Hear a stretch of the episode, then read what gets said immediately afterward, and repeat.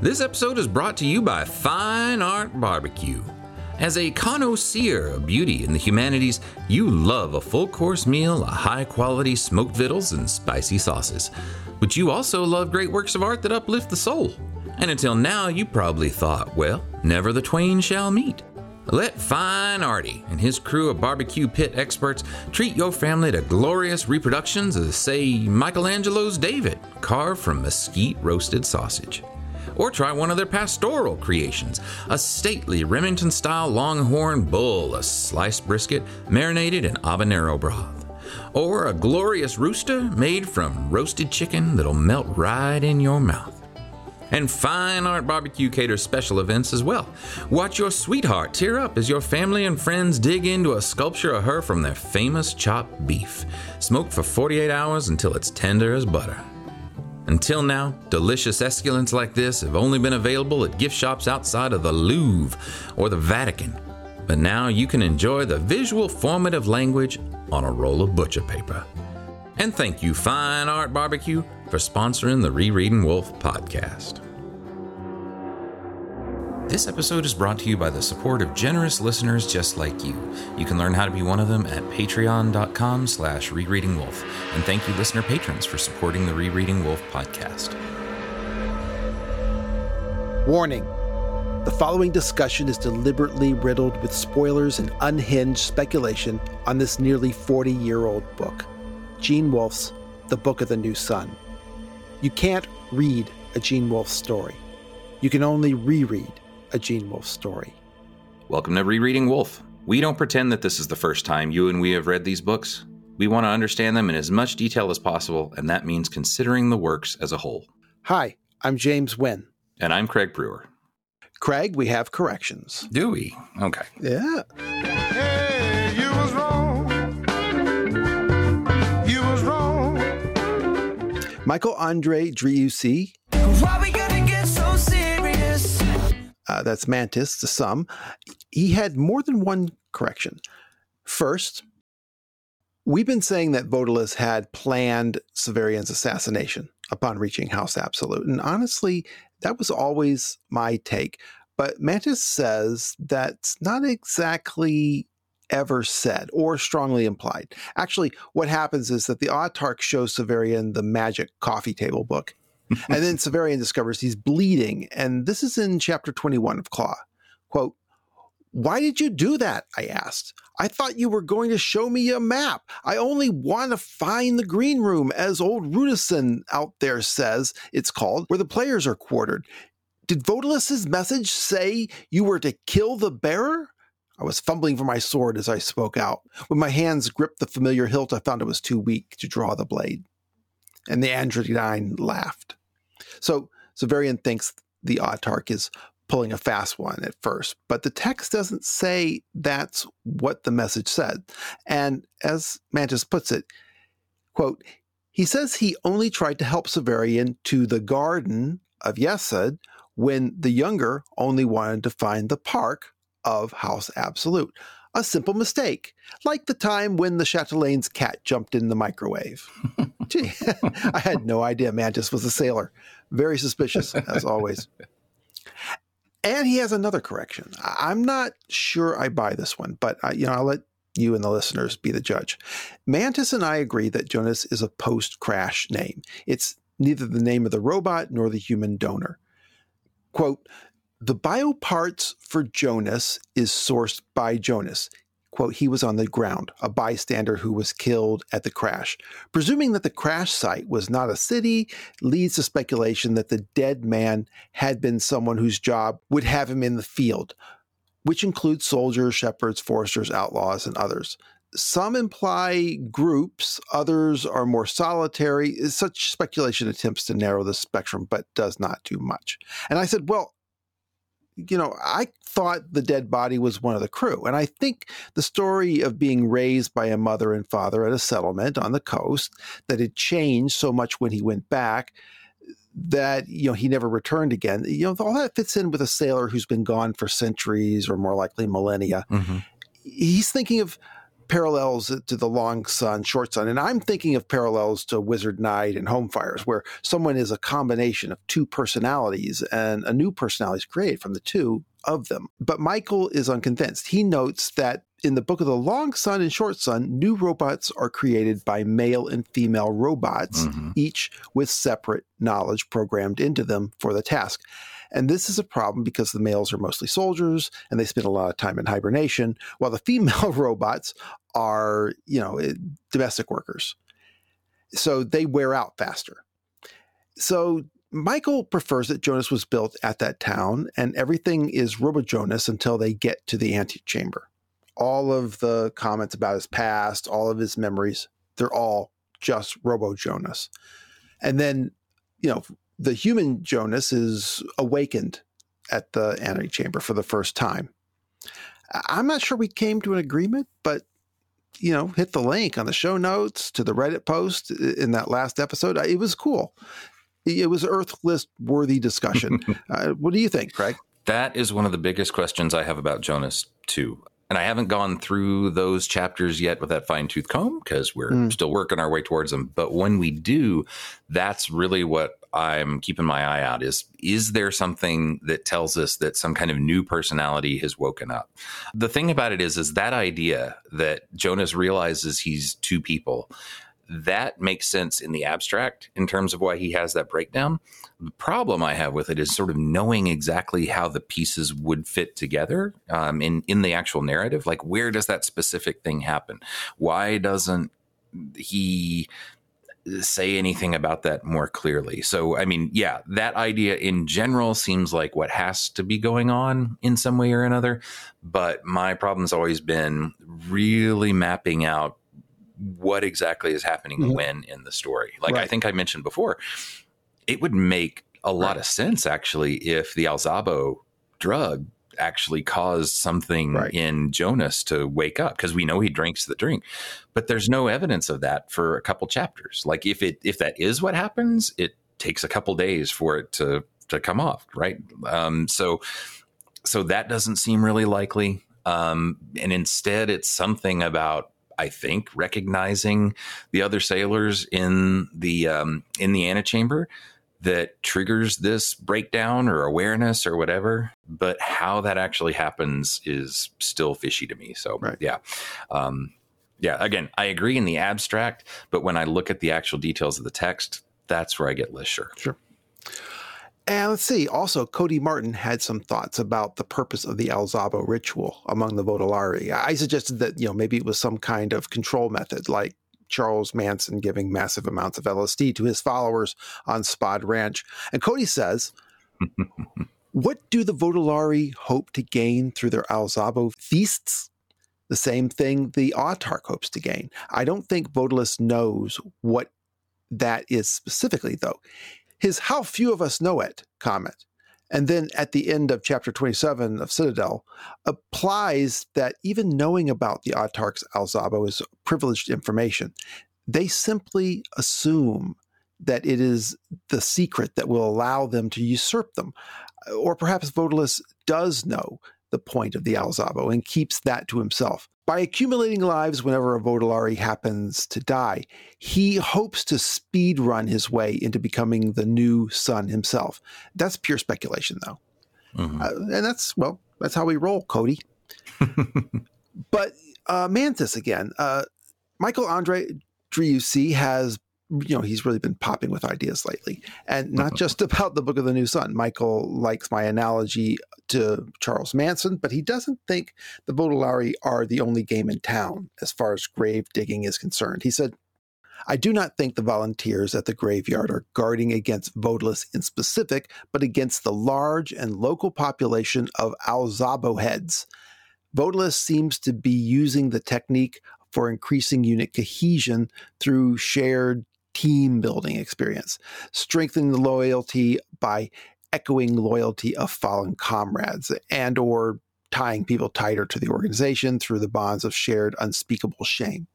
He does agree with Cody that Vodalus is using the Alzabo to build cohesion, to have everybody thinking the same way because you know, they're essentially the same person. And it might be, quote, an attempt to build a house on sand. He notes, as should be self evident from the, say, hush hush way Vodalus refers to it at lunch, quote, the details of Vodalus using the analeptic is unknown to the average Commonwealther, just as the autarky requiring a one time use of the analeptic Alzabo seems to be unknown.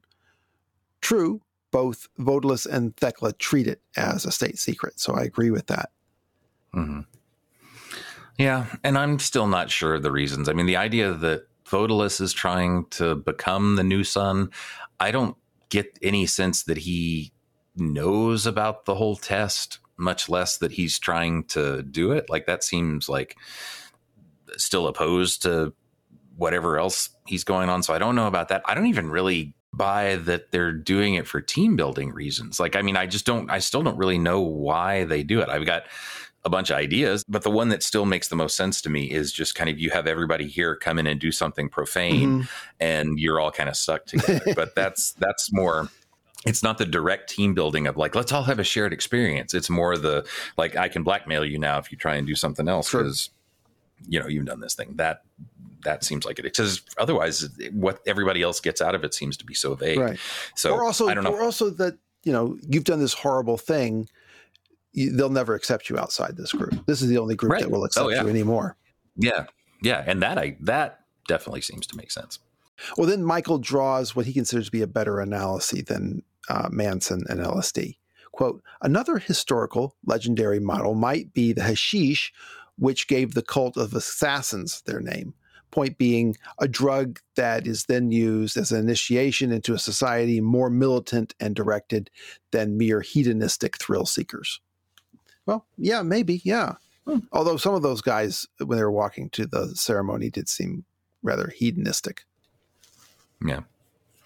Well, both Cody and Mike Benowitz thought the outro song for the episode was fitting, and I agree with that. It's an ideal anti Vodalari anthem. So that's why I like it.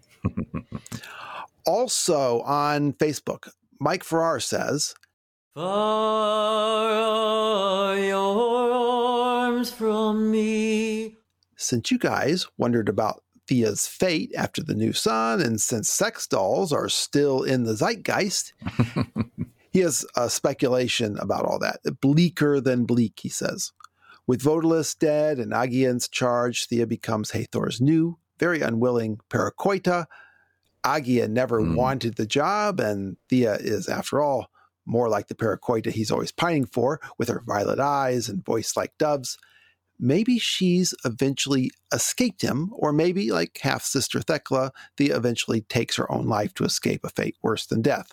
So she wasn't Hmm. lost or stolen by false shipmates. And perhaps Hethor, once reunited with his true paracoita, somehow returns to his ship. Given that ships have a strange tendency to get lost in the dark between suns or arrive at their destination, Chili adds, before they began their journeys, perhaps Thea was or is the original paracoita, the only paracoita. And I don't know. Hmm. Sounds like we need a flash fiction contest for what happened to Thea. One of these episodes, we're gonna actually have that prepared for. you. yeah.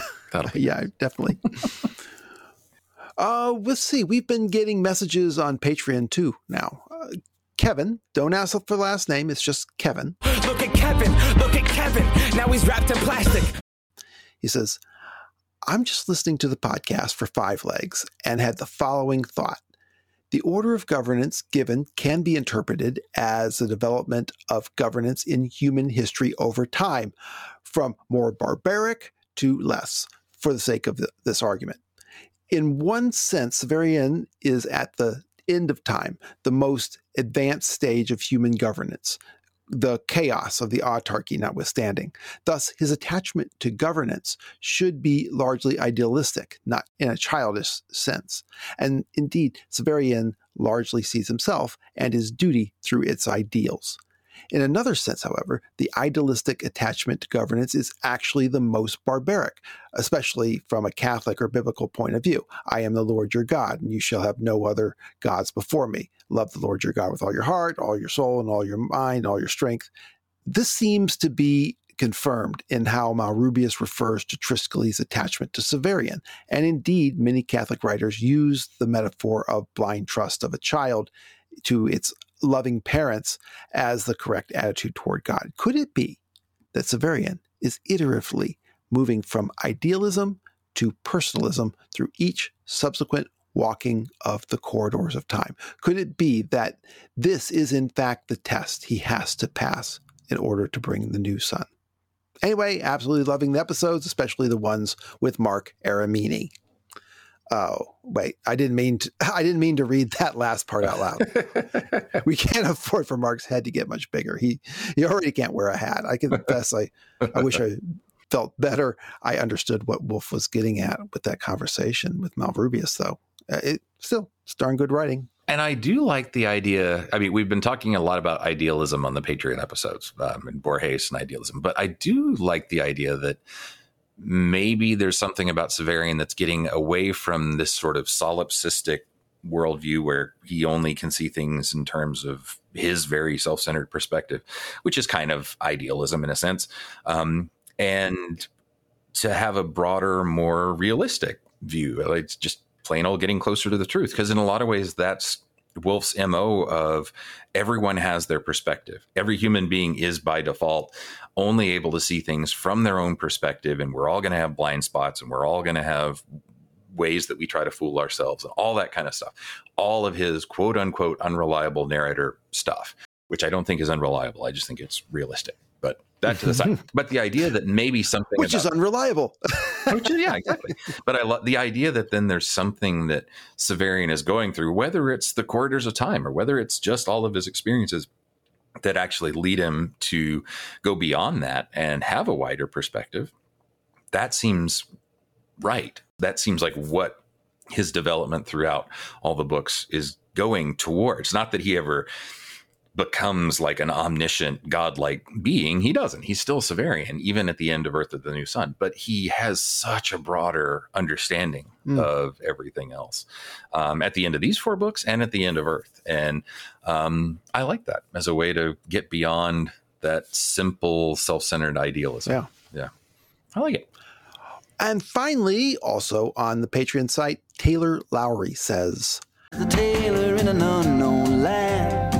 I read the entire New Sun series on a week long family trip in 2018. And while I was totally taken with it for all the reasons I don't have to explain to you guys, I had nobody in my life to discuss it with.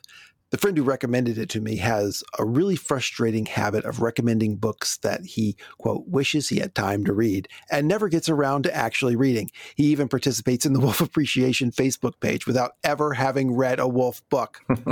As you can tell, I'm actively mad at him about this as we speak. Well, you know, that's messed up. I agree. That's worse than David Stockoff, who participates in the Rereading Wolfe page and is a patron of the podcast and has never even listened to an episode. the nerve of people. Anyway, he goes on. At the time, I didn't want to move on to Long and Short Sun until I had a chance to dig deeper into the mysteries and symbolism I just inhaled. So I sort of gave up at the time. Just a couple weeks ago, I finally discovered you guys, and it's exactly the analysis heavy banter that I'd always hoped I would find. Like many other commenters and reviewers you've mentioned, I've already listened to almost your entire catalog and am soon to be under the torture of waiting for each episode to come out. In two weeks? Dude. that's a lot but kudos he says, on the other hand, I'm also just about ready to read through The New Sun again and carry on to other Wolfe works. Thanks for reopening this literary chapter in my life. Wow. That's great, Very Taylor. cool. Thanks so much. And let's see, we have we have new patrons. At the journeyman level, Carl. And at the master level, Kevin, Look at Kevin, look at Kevin. Now he's wrapped in plastic. Taylor Lowry, The tailor in an unknown land. Mickey Smith, So that's pretty good. And um, I'm going to tell you what, Craig, I, I think I'm getting a little peckish. So we should probably get started with this episode. ugh that's all i can say it's just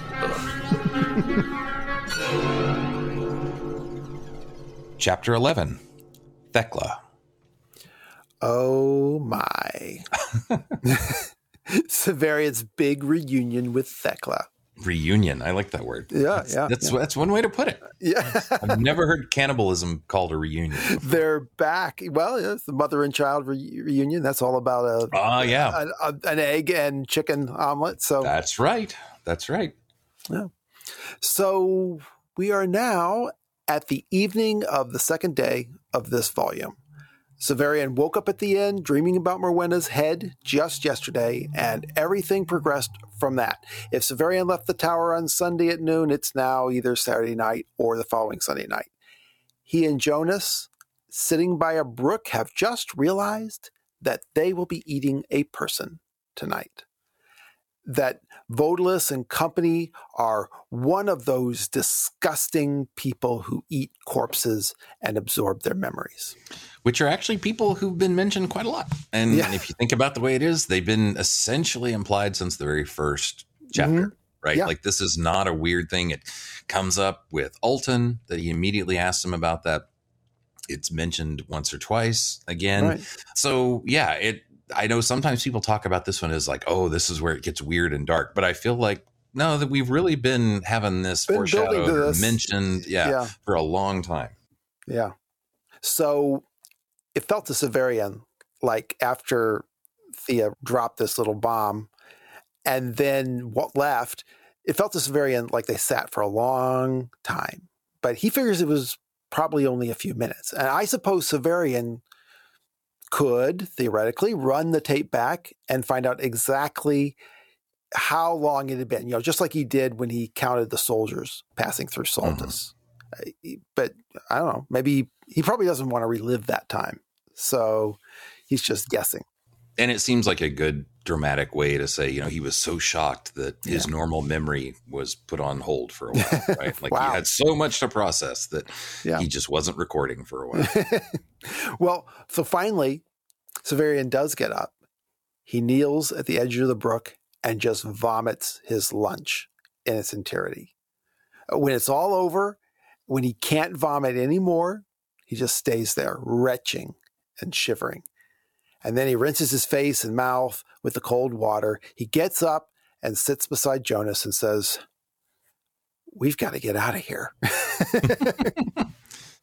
so anything to the fact that he kneels when he vomits, it's just a small thing, but I it struck me something about kneeling when we're getting ready to have a backwards Eucharist and then kneeling and doing the opposite of eating and drinking. I mean, it's it could just be a little bit of setting up for some kind of for a satanic Eucharist. yeah, for a satanic Eucharist.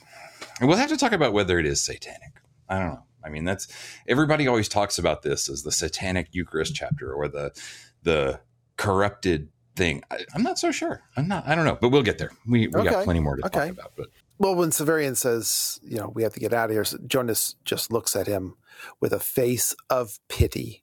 And he says, mm-hmm. Uh, you know, we have Vodalari all around us.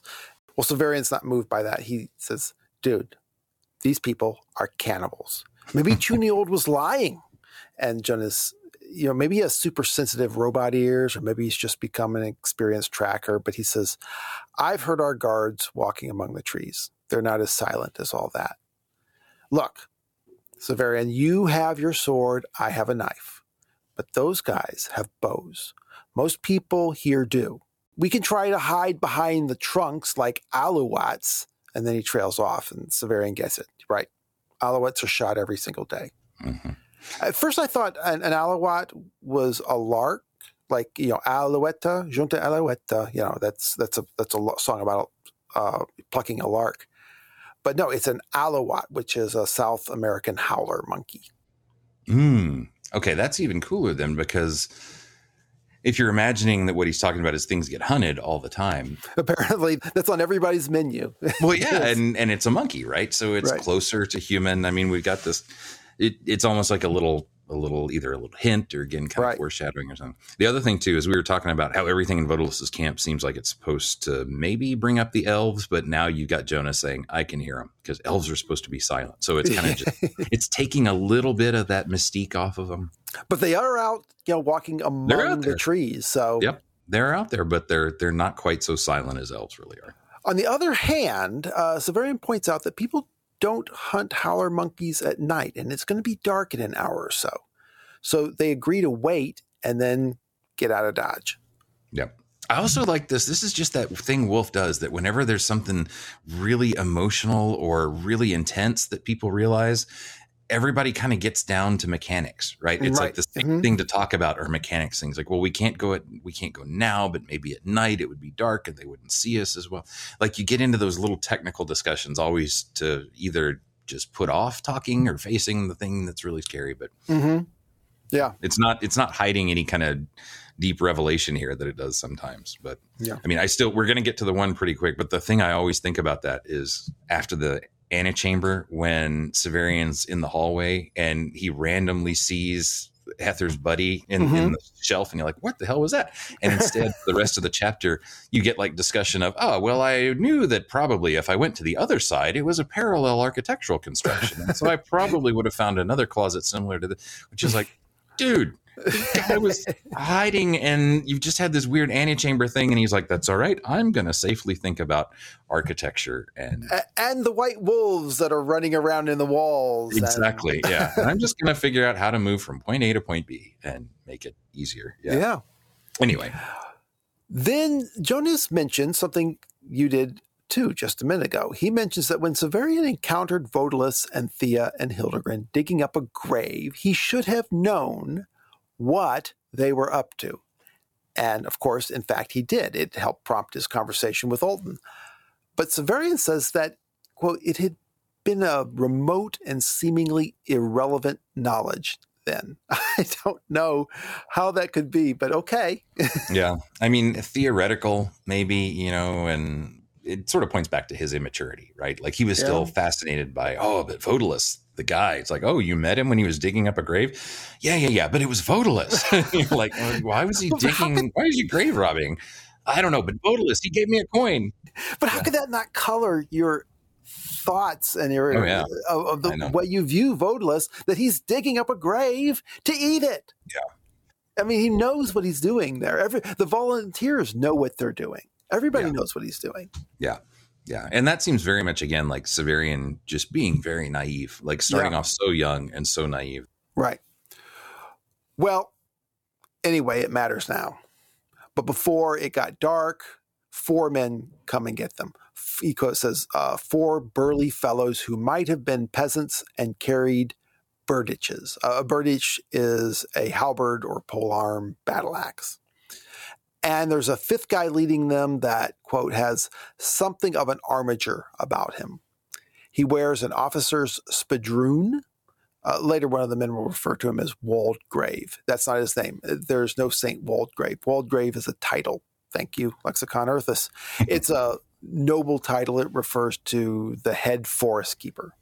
And a spadroon is a British officer's sword, uh, just a hilted sword. Right. But all this, again, is kind of reinforcing the Vodalus still has the hierarchies, right? Like Yeah. armigers are still Mhm. in charge. And yeah. So for a rebel, he's remarkably old school. Right. in that sense, yeah. So anyway, they didn't just send Juniold to get him. They are leaving no doubt that this is not a voluntary appointment. Yeah.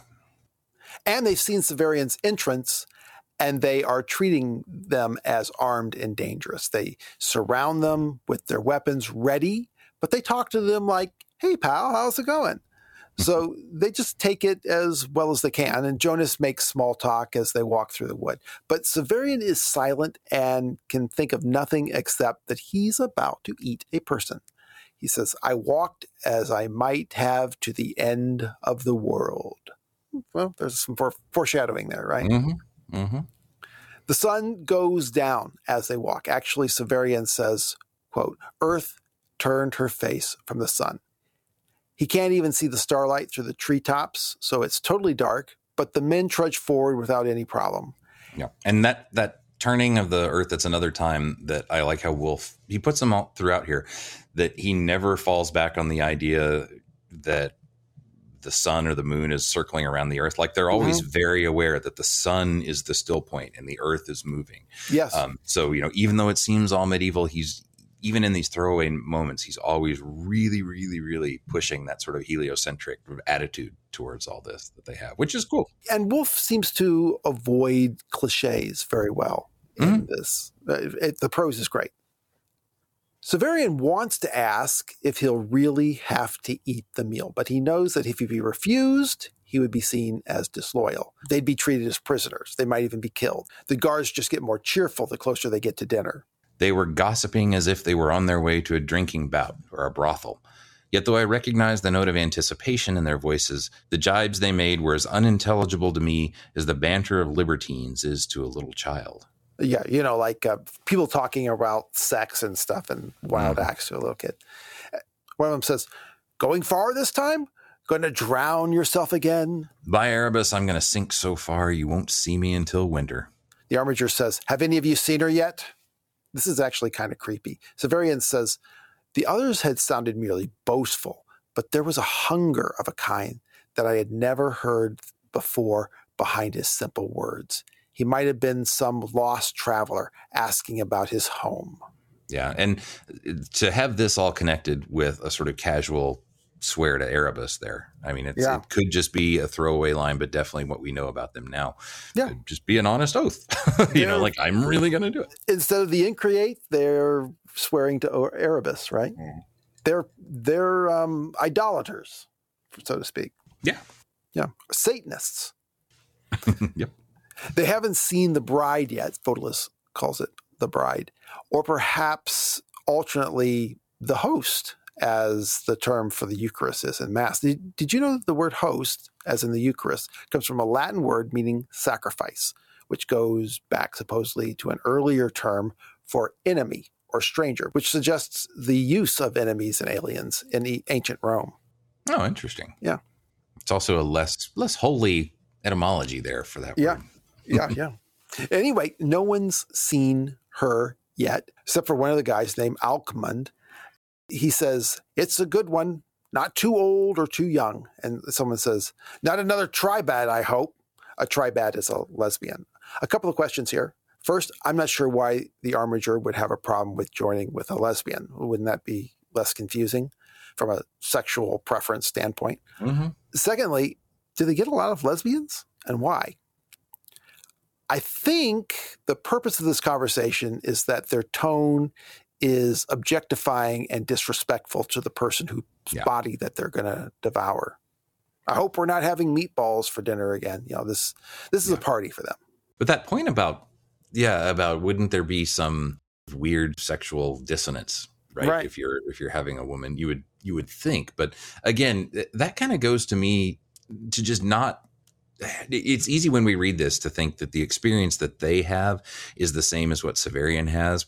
But I think this is where his memory really becomes the real Mm. plot point that you're looking for is that for him, everything is probably way more clear and ultimately somehow integrated with his personality. Whereas I think for most people, it's more vague that I'd say it's more like a hallucinatory trip Right. than than what Severian gets, which is now I can relive her actual life in memory. Yeah. Um, so all of this too. That yeah, I think the major thing that that you say is right. That that the big thing here is that it's totally like a meal and it's Right. very material and they don't think about the person necessarily as a real person it's just an opportunity for them to yeah to have have this experience but yeah the lesbian thing just was interesting because it certainly feeds into that you know oh i just i don't i don't want something that's not to my taste or Mhm. just sort of makes it seem like a, a quick judgment. But that that also, the more I think about it, yeah, that this is a bunch of men standing around saying they don't want that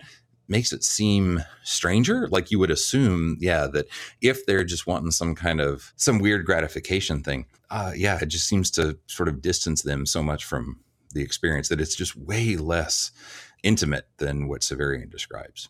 There's nothing sacred about this moment for them, Yeah. Oh, yeah. as it might be for for Thea, who's also going to participate. Mm-hmm. Mm-hmm. And also, you know, if Vodalus and Thea considered this activity necessary to win the war and get to space, because they need this ancient knowledge or wider knowledge, he wouldn't have to share it with the leadership of his army. He's using these events to bind them to his cause as a kind of ritual and love drug, and also to eliminate people who are not fully committed to the because Mhm. Right. And I think that's definitely what's coming across here. The question then for me is why then Thecla? Like, why go to the trouble of getting a special person? Like, why wouldn't just any old corpse work?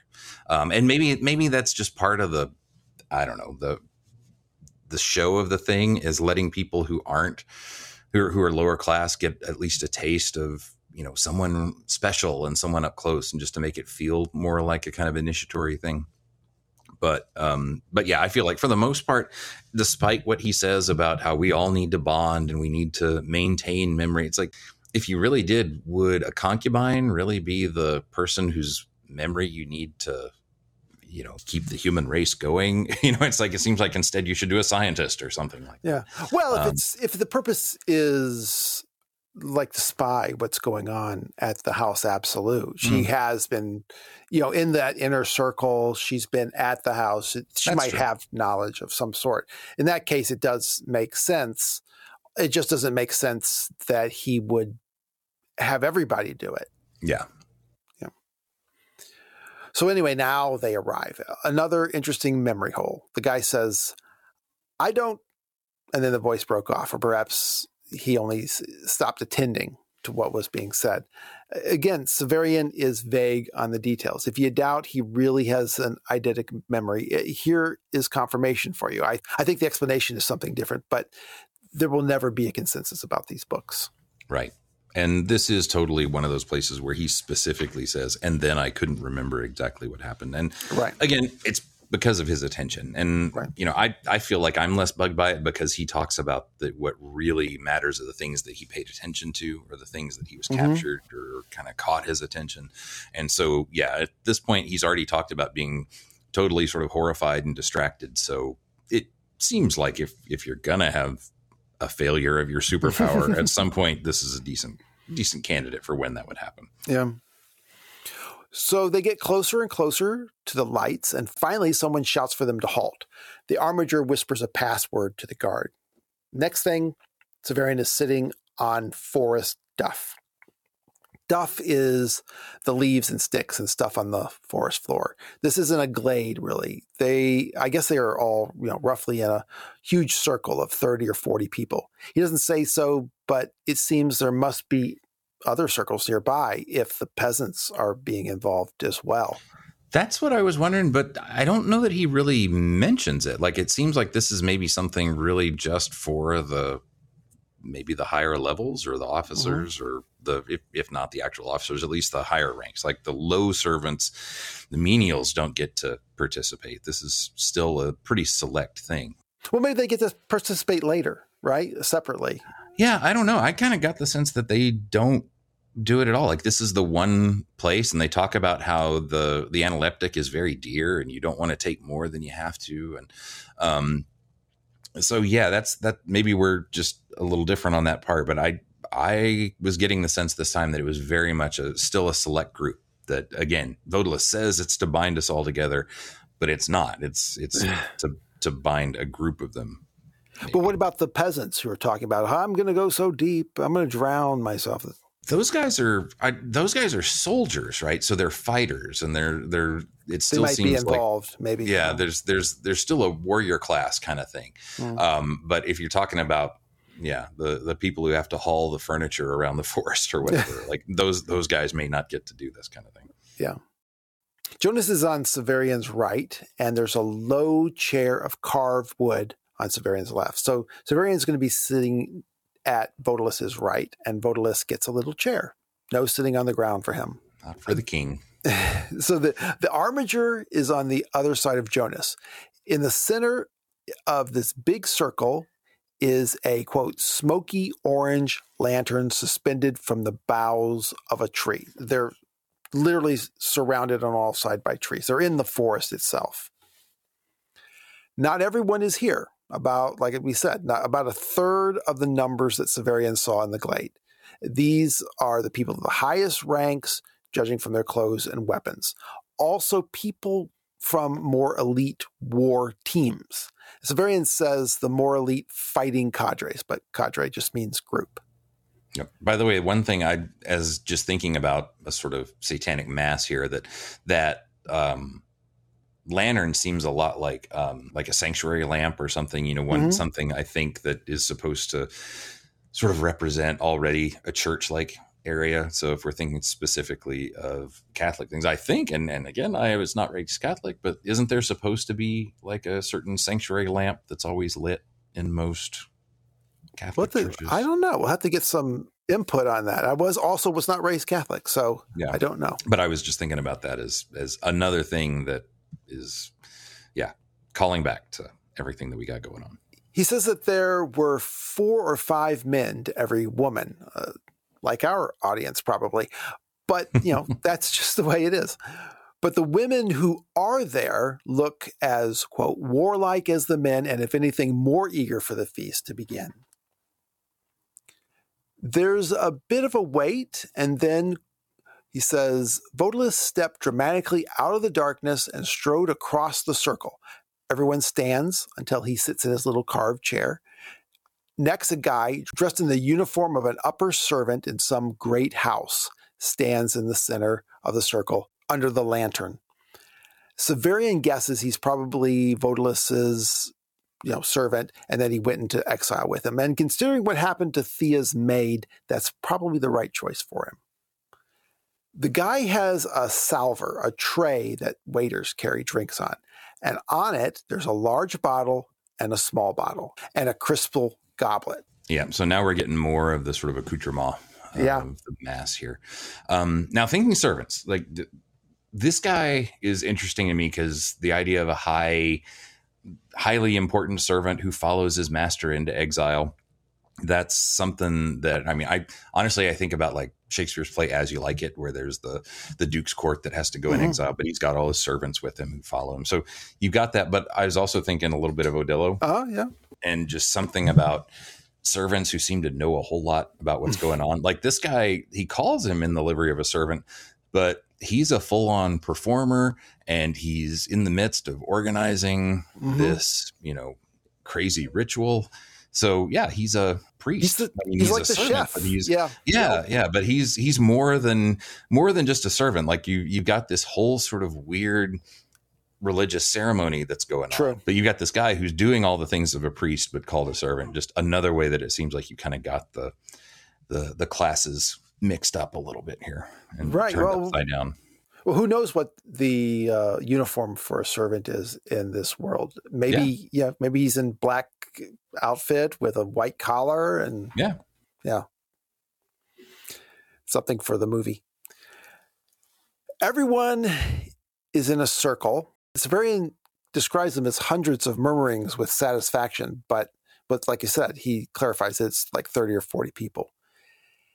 He says they're making sounds of quick breathings and tongues on lips. hmm Creepy. Gross. yeah, also gross. Like just the salivation and, and I mean he'll describe that for himself here in just a 2nd But Mhm. yeah, just the the creepiness of the very physical sort of nature of hunger and eating and mouth noises and yeah, all that stuff. Yeah. When everyone quiets down, the servant walks elegantly to Vodalus. Severian hears Thea say behind him, The Alzabo, of which I told you, is in the smaller bottle. The other holds a compound of herbs that soothe the stomach. Take one full swallow of the mixture. Vodalus is kind of surprised to see her here, and I suppose she had been given a pass on participating. But she walks into the circle between Vodalus and the waiter, and then sits on the other side of Vodalus. It's obvious she's making a statement here. Mhm. It seems that this is a hint that even among the Vodalari, this feast is not something you would expect to do to a family member. It's potentially an act of contempt. But Thea is showing everyone that she's all in on this project. Vodalus starts to say something to her, but the waiter begins to mix the content of the bottle into the goblet. And Vodalus stops because, you know, this is an important moment. Yep. Now, do you have any sense of what he might have been going to say there? Like, other, I mean, yeah, it seems. I thought like you obvious. weren't, yeah, I'm like, I thought you weren't coming. And Yeah, it just again, whenever Wolfe has somebody start to say something and then not, it always There's a whole story all- there. Yeah. always makes me worry. But yeah, that maybe he's even worried that this is going to be a problem. Like that's what I wonder. Like, is Mhm. there some some kind of drawback that could happen here? And we never get anything. I don't think confirmed about that. Um, well, she does. just- yeah, she says that when you know someone well, it's very it can be Yeah, very confusing because you have That's the same true. memories of the same events from different perspectives. Yeah, that's true. That's true. Yeah. But yeah, it, it it just still strikes me as an odd thing that I'm not exactly sure what Vodalus might have said there or what we're supposed to take away from. Yeah, Because yeah, I certainly exactly. get the idea that he would have been like, "Are you sure you want to do this?" But yeah, yeah. is that something Wolfe really needed to throw in there? And that? I don't know. I don't. Well, yeah, it, she wasn't expected. I don't think she was expected to be there. She, she's Yeah. kind of surprising everyone that she's going to be there. Yeah. And everyone is going to drink from the same goblet. So, parallel to a Christian mass is pretty obvious. Mhm. The waiter mixes the contents of the glass by gently swirling the tray without touching the goblet. Right? It's more ceremony, I suppose. Mhm. And when it's ready, Vodalus says, Very good, and takes the goblet with both hands and drinks and then passes it to Severian. He says, As Thea told you, you must take one full swallow. If you take less, the amount will be insufficient and there will be no sharing. If you take more, there will be no benefit to you, and the drug, which is very precious, will be wasted. Severian says the drink is, quote, as bitter as wormwood and seemed cold and fetid. Wormwood is an herb used as a bittering spice. It has other potential uses as well. It's an ingredient in absinthe, for example. Yeah, that's the one I was thinking of mainly. That yeah, it's already kind of a um, yeah, supposedly hallucinogen, Right. in a small sense. And mainly, it reminds him of the day that he had to clean a sewer drain from the journeyman's quarters on a winter day. Uh, Mhm. is it possible this is the very event when he saw Triskele's body and potentially resurrected him? Yeah, and that's what I'm thinking. Like it's it, Mhm. that's the only other time he's mentioned that before. And remember, reading it for the first time, you don't necessarily know that Triskele was resurrected, right? Um, or that that's not even Right. something that's really you're even going to be hinted at the first time you read it. To bring it up here, though, where he's going to resurrect someone in his mind, it it totally fits. Yeah, and Severian is basically uh, comparing the taste of this uh, wonderful elixir to Sewage. sewer water. Yeah, or s- s- toilet water. Yep. For a moment, Severian thinks he's going to throw up, which would be embarrassing, but he manages to get the swallow down and pass the cup to Jonas. Jonas has as much difficulty as Severian did, and then he passes the cup to the armiger. And we're going to learn Jonas was pretending to drink, and he'll pretend to eat. Yep. At least he says he was, and I Yeah. I think that's true. But um, but there are a couple things with Jonas later on that m- make me wonder if he really was pretending, or if he did drink some, but it maybe had some different kind of reaction. oh I want to hear that. We'll see. We'll see. Then Severian, like you say, immediately starts salivating rapidly as he watches the cup go around the circle. The cup holds enough for 10 swallows, and then the waiter wipes the rim, refills it, and then begins again. The drug is having some kind of an effect. The waiter begins to, quote, lose the solid form natural to a rounded object and become a silhouette only, a mere colored figure sawn from wood. I was reminded of the marionettes I had seen in my dream on the night I had shared Baldanders' bed. Is there any uh, literary connection to that?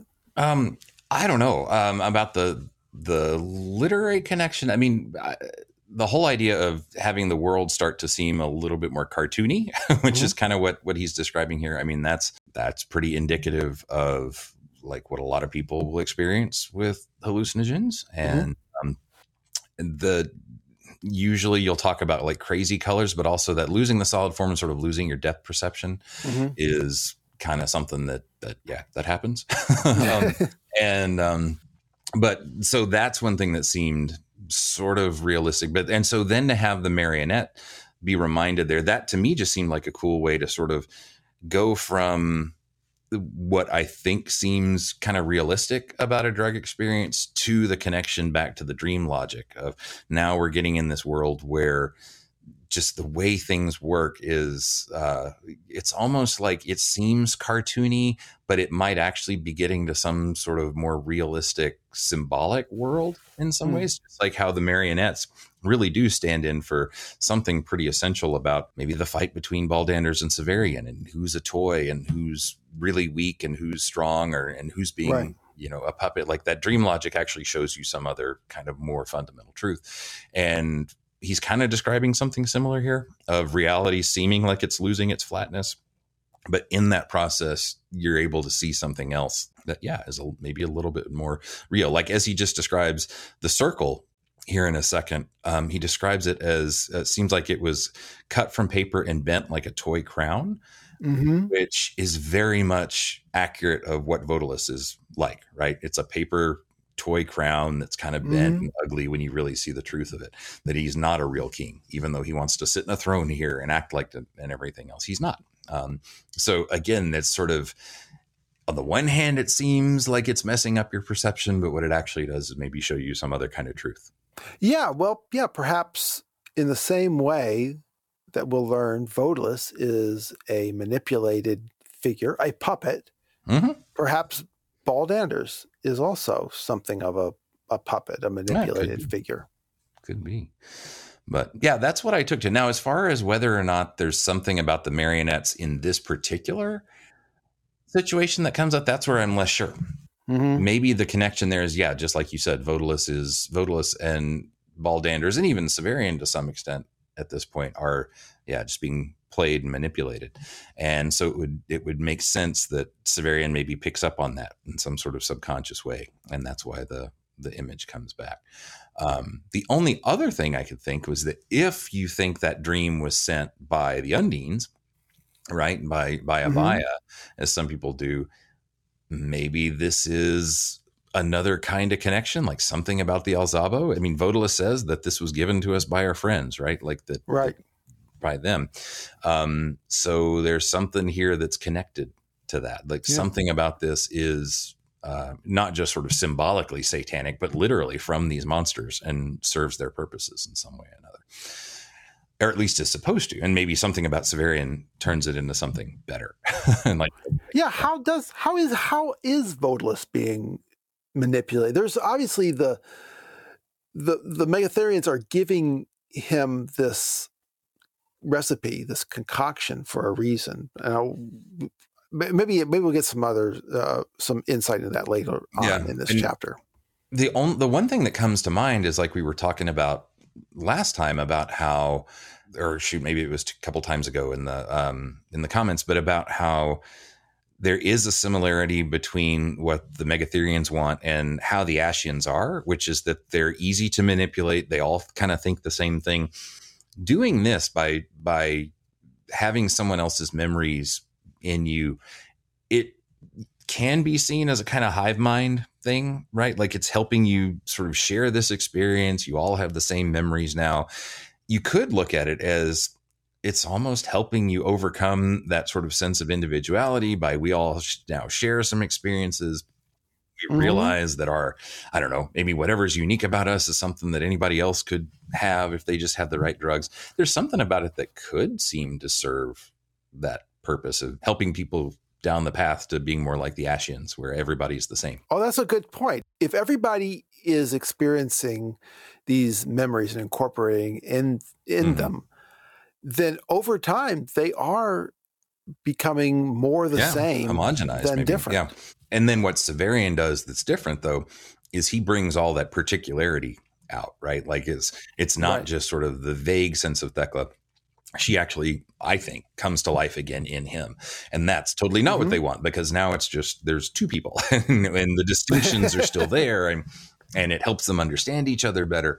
So it's again kind of, you know, just like this this is kind of a corruption of the mass. Severian is kind of corrupting the corruption in a certain by his his power actually turns this into a good thing, I think. Yeah. But yeah, but that's that's the connection I see between why this would be a Megatherian thing is that it it does seem like maybe it's breaking down or at least the intent is to break down individual people's sense of who they are. Mm. You're right. Well, Vodalus and Jonas are close to Severian and they appear normal, but the Armiger and Thea were, quote, half pictured. I guess that means unreal, like a two dimensional picture. When the waiter gets close to her, Vodalus gets up and moves to the center of the circle. And then it says, In the orange light, he seemed far away, yet I could feel his gaze as one feels the heat from the brazier that readies the irons. Vodalus says there is an oath to be sworn before sharing. Severian writes that, quote, the trees above us nodded solemnly, which uh, could be a sense from the effect of the drugs, I assume. Mhm. He goes on, by the second life you are to receive, do you swear you will never betray those gathered here, and that you will consent to obey without hesitation or scruple, to death if need be, Vodalus as your chosen leader? Their oath is to Vodalus and Vodalus alone. And notice too the corruption of the second life, right? Like second life here is Yes, not right. is not actually salvation. not being born Exactly. again. Yeah. It's and and again, that's that weird thing where what I really like where Wolfe always does these things that when you copy something, it can be good, it can be bad. When you repeat something, um, like this is a horrible thing, but something about Severian also turns it into a good thing. And yeah, it's it's not a real life for most of these people, but it actually does resurrect Thecla. It's in some That's way true. in in Severian. Um, that's not the. I don't think that's the intent, but that's definitely what happens. But it's just another another cool thing that Wolfe is so good at of of having those things that seem to be corrupted, but then they can also actually be yeah good at the same time. Right. Severian says, I tried to nod with the trees, and when that seemed insufficient, I said, I consent. And Jonas said, Yes. And Vodalus goes on, he says, And that you will obey as you would Vodalus, any person whatsoever whom Vodalus sets over you? Yes, yes. And that you will put this oath above all other oaths, whether sworn before this time or after it? We will, yes. The breeze was gone. It was as if some unquiet spirit had haunted the gathering and then suddenly vanished.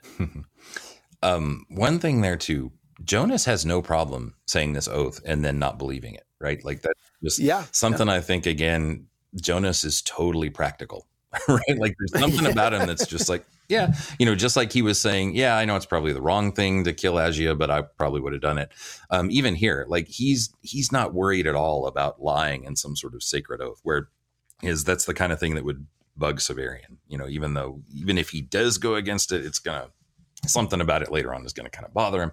Um, but for Jonas, nah, whatever. I'll just say it. you know, lying and deception and pretending to eat and not he has no problem with it. And and I don't think that's a bad thing in his case, right? Like I I I think that's actually presented uh, ultimately as something about him that is part of a good thing about his character. But I've also kind of postulated that perhaps Jonas is working as a spy for Abaia.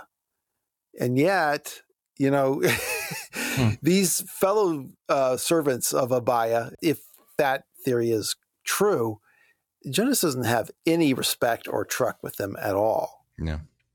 Yeah. And either way, I don't think he's got any respect for these people no matter what. At this point, he's just trying Right, to save yeah. his butt. Yeah. Right, exactly. So so we go on. Um, Vodalus was once more in his chair beside me. He leaned toward me. If his voice was slurred, I didn't observe it, but something in his eyes told me he was under the influence of the Alzabo, perhaps as deeply as I was myself. I'm no scholar, he began, but I know it's been said that the greatest causes are often joined by the basest means. Nations are united by trade. The fair ivory and rare woods of altars and reliquaries are joined by the boiled offal of ignoble animals. Men and women are united by the organs of elimination. So we are joined, you and I. So will we both be joined a few moments hence to a fellow mortal who will live again, strongly for a time, in us, by the effluvia pressed from the sweetbreads of one of the filthiest beasts. So blossoms spring from muck. This was taught us by our allies, those who wait until man is purified again, ready to join with them in the conquest of the universe. So, so like I said, Vodalus learned this ritual from Abaia and Erebus somehow. Uh, who knows what their motivation was? Yeah, yeah. I, the other thing too is that there's still some pride here. Like those those creatures are vast. They're, they're massive. Vodalus has a few hundred people, right? But he's like they are our allies, and and he's saying here, you know, like I'm, you know, there's swear swear allegiance to me, and it's not like to these powers. So Vodalus still very much thinks that he's his own leader. He's his own. He's in control of what's going on. Where I think it's it should be pretty clear that if they can actually control entire nations to the north and and have all these powers, that he would just be a pawn. Well, he calls them his masters, but I don't think he appreciates the real meaning of that term. Yeah, He uh, notes that this uh, Alzabo concoction was brought by the others for foul purposes they hoped to keep secret. Uh, these others are the Hyros, and the purposes is for the use for the autarch. I don't think we can elucidate this text better than it already does. We learn that the Hierodules are known as Cacogens by commoners and extrasolarians by educated people, that is, people from beyond the solar system. And others call them Hierodules. And Vodalus warns Severian to avoid drawing their notice because they can detect the signals that someone has used the Alzabo drug. And having used the drug, it identifies you as a Vodalari, or at least as an ally of the Megatherians. yeah. Which, which is weird, um, you know, because, and I don't know if I'm overthinking it, but the logic of that passage seems weird because he's like, yeah, the Hierodules actually brought this stuff, but they had an evil purpose for it. But we learned about it from the Megatherians, and they had a good reason for it. They're Um, good stuff. We do get a, a hint again that the fact that the autarch has used this drug and that he has lots of all the memories of all the previous autarchs, this is something that's a great secret. mm, yep. And this is what what Thecla means when she says, you know, the autarch isn't like normal people. Right. Right. Um, and also here, this is the first time we really get, I think, Cacogens, the word Cacogens connected to the Hierodules. This is this the first time we get the word Hierodules. Yeah, I think this seems to be the first time. Yeah. The first time we get that word, and obviously from what we know from especially Urth of the New Sun, Hyro and Hyrule, that's going to be the name for the uh, Yasadis, right? For the, the Right. angelic beings. And we've mentioned this before, but the word itself means temple slave or holy slave. Um, uh, I think literally it actually means temple slave. Yeah, or Hyro can mean sacred or holy or like belonging to a temple. So it's kind of it's the same thing as uh, is it is it like uh, agia in the sense that it's uh, like it means saint or holy specifically doesn't mean holy or sacred. it can mean sacred sacred or holy the um the word itself was and and this is i'm going off of you know internet searches here but the word itself was commonly used to mean a slave that was owned or employed by a temple Oh. um so to call them a higher like a holy slave doesn't necessarily mean that it was some kind of you know sacred position or something like that but it could have just been like For a sacred worker purposes, owned, yeah. owned by yeah.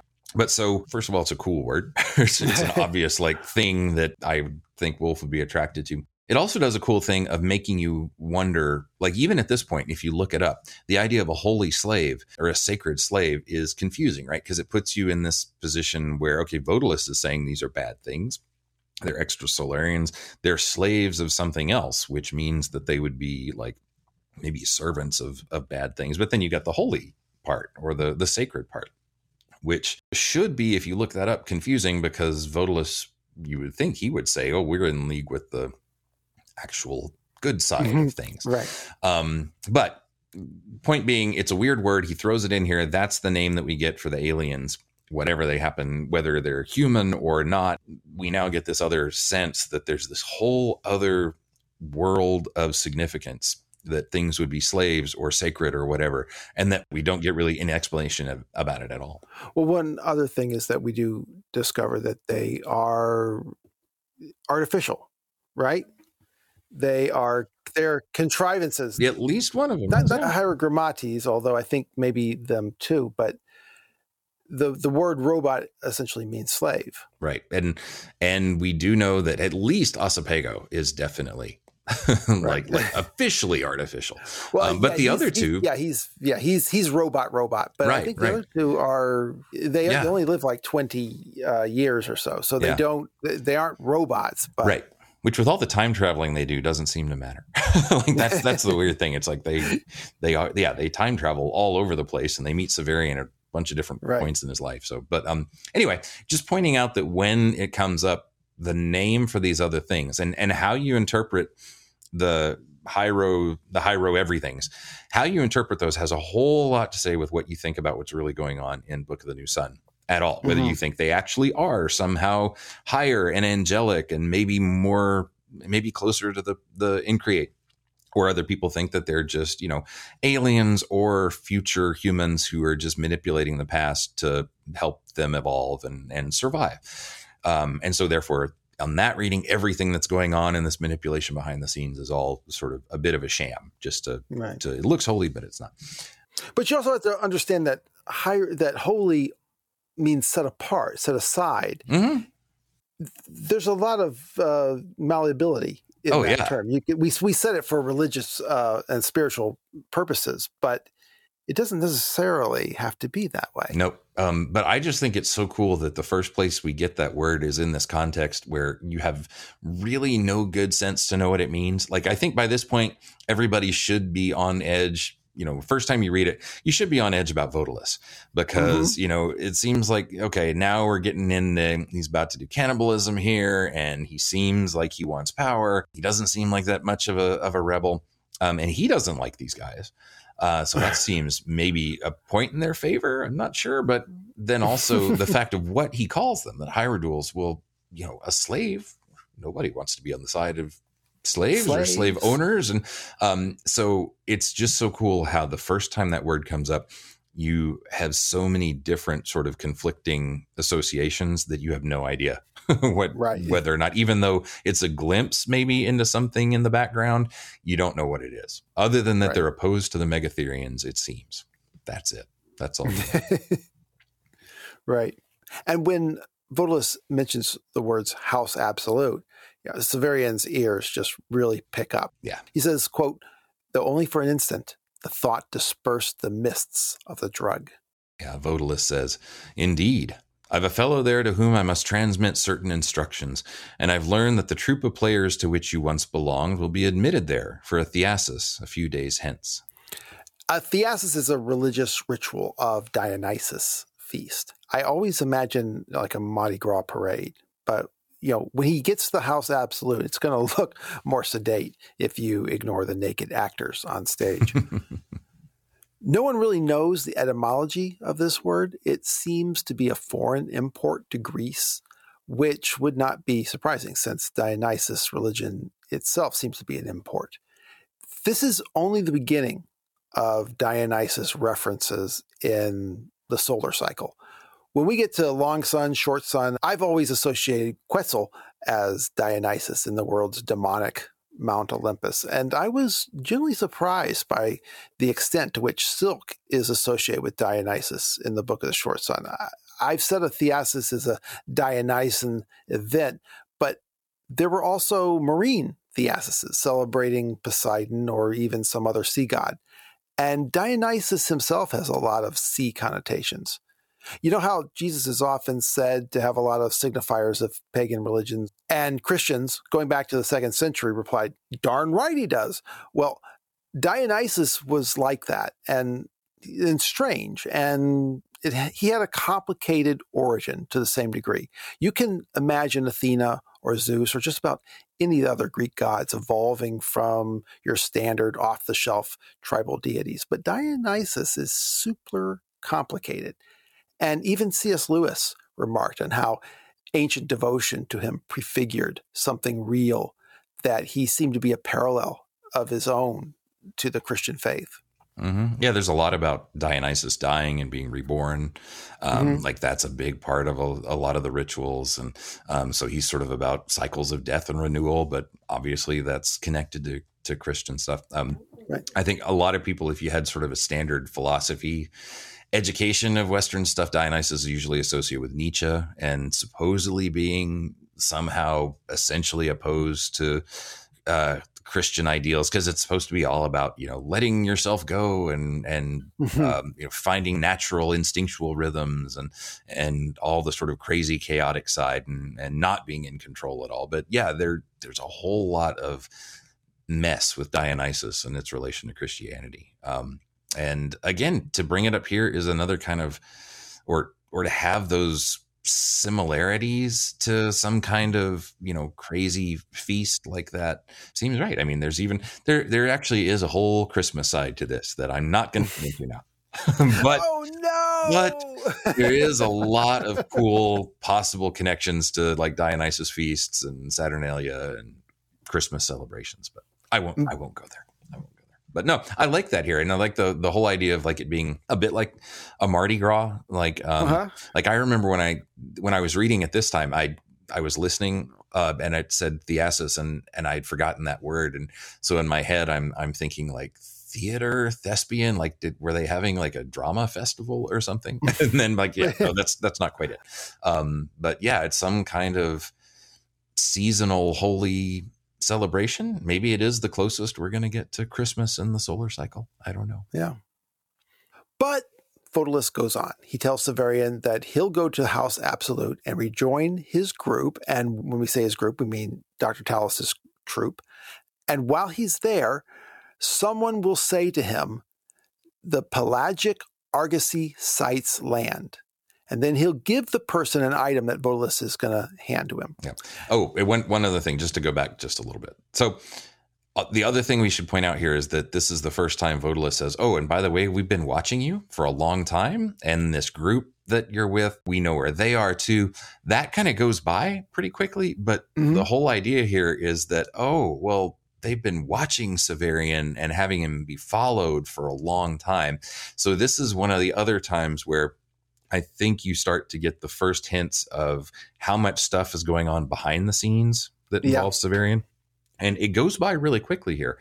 But Yeah. Vodalus didn't know that this was Severian from way back, the kid, but they were still watching him and this troop for a long time. So somebody was keying him into the fact that Severian was important.